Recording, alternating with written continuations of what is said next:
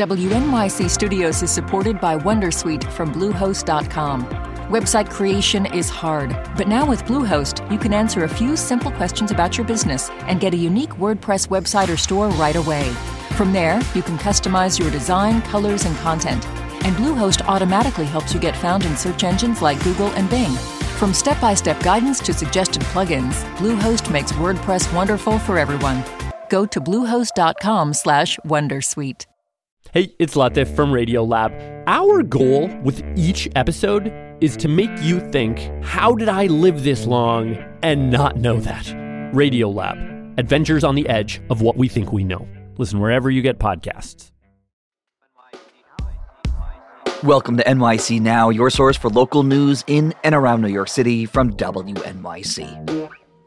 I'm Sean Carlson. We begin with an update on the developing story from earlier today. The U.S. Geological Survey says there was a 1.7 magnitude earthquake a little before 6 a.m. on Tuesday morning in the vicinity of Astoria, Queens. Residents along the East River and on Roosevelt Island reported hearing booms. Jessica Turner is a geophysicist. She explains why some residents thought it was an explosion.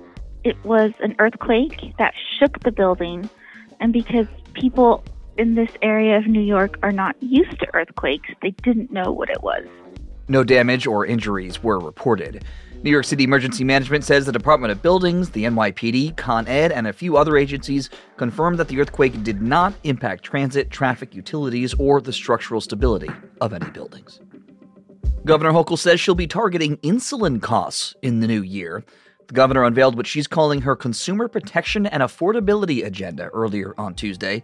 As part of it, she says she'll introduce a bill that would prohibit certain insurers from charging copays for insulin. You shouldn't face financial ruin if you're faced with a chronic illness like diabetes. The governor didn't provide many details surrounding her proposal. That'll come later this month when she delivers her State of the State address and budget proposal.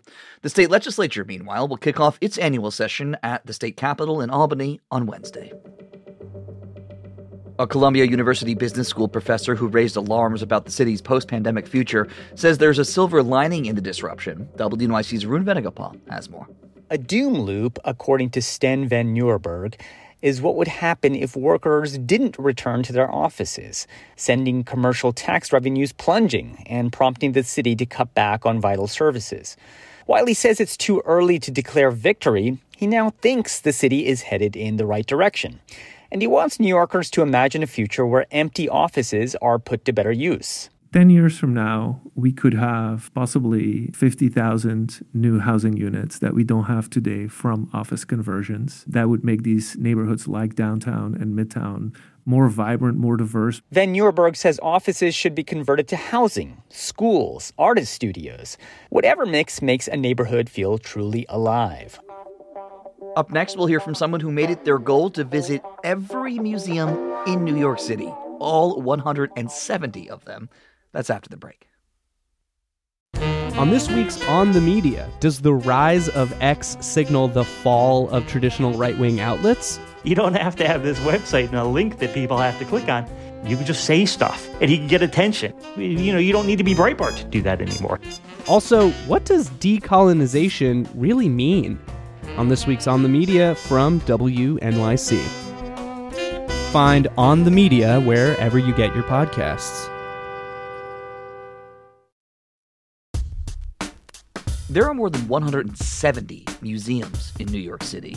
Now, most New Yorkers can name the big ones, right? Like the Met, MoMA, Museum of Natural History, the Whitney, maybe even the Brooklyn Museum. But Jane August is visiting every single one, and now she's documenting that journey on TikTok Recently, Jane sat with my colleague David Furst to explain why she's doing it and share which museums stand out the most to her. This sounds like a lot of fun, but also very time consuming. What made you want to visit every single museum? Well, in February of 21, I was still furloughed from my job in the music industry. I work in live music, and I really needed to get out of my house. I needed to feel like fulfilled in some way, like my brain was working. That wasn't just me watching movies in my house.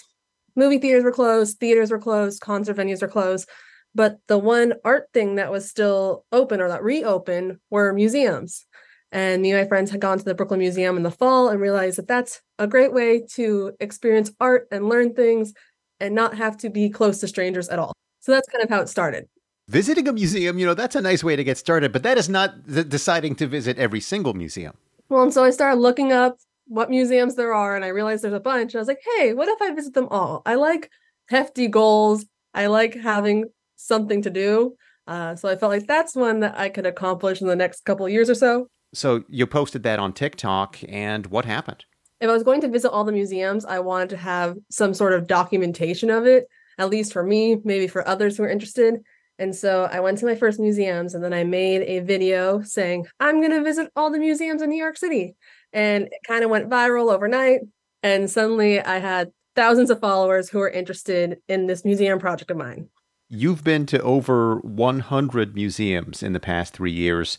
What museums really stand out for you? Maybe a few that might not be the most obvious choices. Hmm. Recently, I went to the Brooklyn Seltzer Museum that recently opened, and that one was really fun. The Brooklyn Seltzer Museum. Yeah. Is it what it sounds like? It is a museum of seltzer?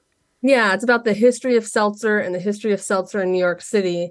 And it's at a seltzer factory where they make and bottle seltzer and then deliver it around to New York and the tri state area. Very fun. This does sound like it, it might be a, a slightly shorter trip than a visit to the Met. Yeah, it's about like an hour tour, but I think that's depending how long you want to spend at the Met. But that's a cool museum. Yeah, I really enjoyed that one. They had like interns who helped build it. And it's this like fourth generation of this family that's running this factory. And then the Alex, who's like the fourth generation to run it, it's like, I'm going to make a museum to uphold the history. It's very cool. Okay, the Brooklyn Seltzer Museum. What next? One of the most surprising ones that I found was the Jacques Marchais Museum of Tibetan Art, which is on Staten Island of all places. And it's the only replica of a Tibetan monastery in the United States, and it's in the middle of Staten Island. Fascinating. What do you see when you go there? They have some rooms of Tibetan art, but it's this whole campus and it's a big like cliff and it overlooks nature. And then they have a prayer room and they have a big courtyard. It's something you would never imagine would be on Staten Island or maybe in New York City in general because it's like such a space and you don't once you're in there you don't see any of the other buildings it feels like you're away in a mountain somewhere. That's the jacques marchais museum of tibetan art. And uh, what's one more? One more i also lo- i love the south street seaport museum and that's in the south street seaport uh, neighborhood by wall street in lower manhattan and that one's not in one building it's kind of spread across the neighborhood uh, there's like a little gallery area and then there's a bunch of different boats that you can go aboard. And then those are the museum. What about those big name museums in town? Do you have any tips on how to maybe best enjoy the experience when you're going to one of these major destinations? The major museums, I say don't visit on the weekend if you can. For me, I work on weekends, so I have the luxury of having my daytime to go to museums. But I feel like weekends are where all the other New Yorkers who have nine to fives go, going during the daytime when it isn't promoted for everyone to go. Also, visiting museums, I think January, a great time to visit museums because tourism's down a little bit and people don't want to leave the house. So, if you're willing to leave the house, you can have spaces to yourself. Well, as someone who also works on the weekends, I do appreciate this tip. That's my colleague David Furst in conversation with Jane August on her citywide museum tour. Thanks for listening to NYC Now from WNYC. Catch us every weekday, three times a day. I'm Sean Carlson. We'll be back tomorrow.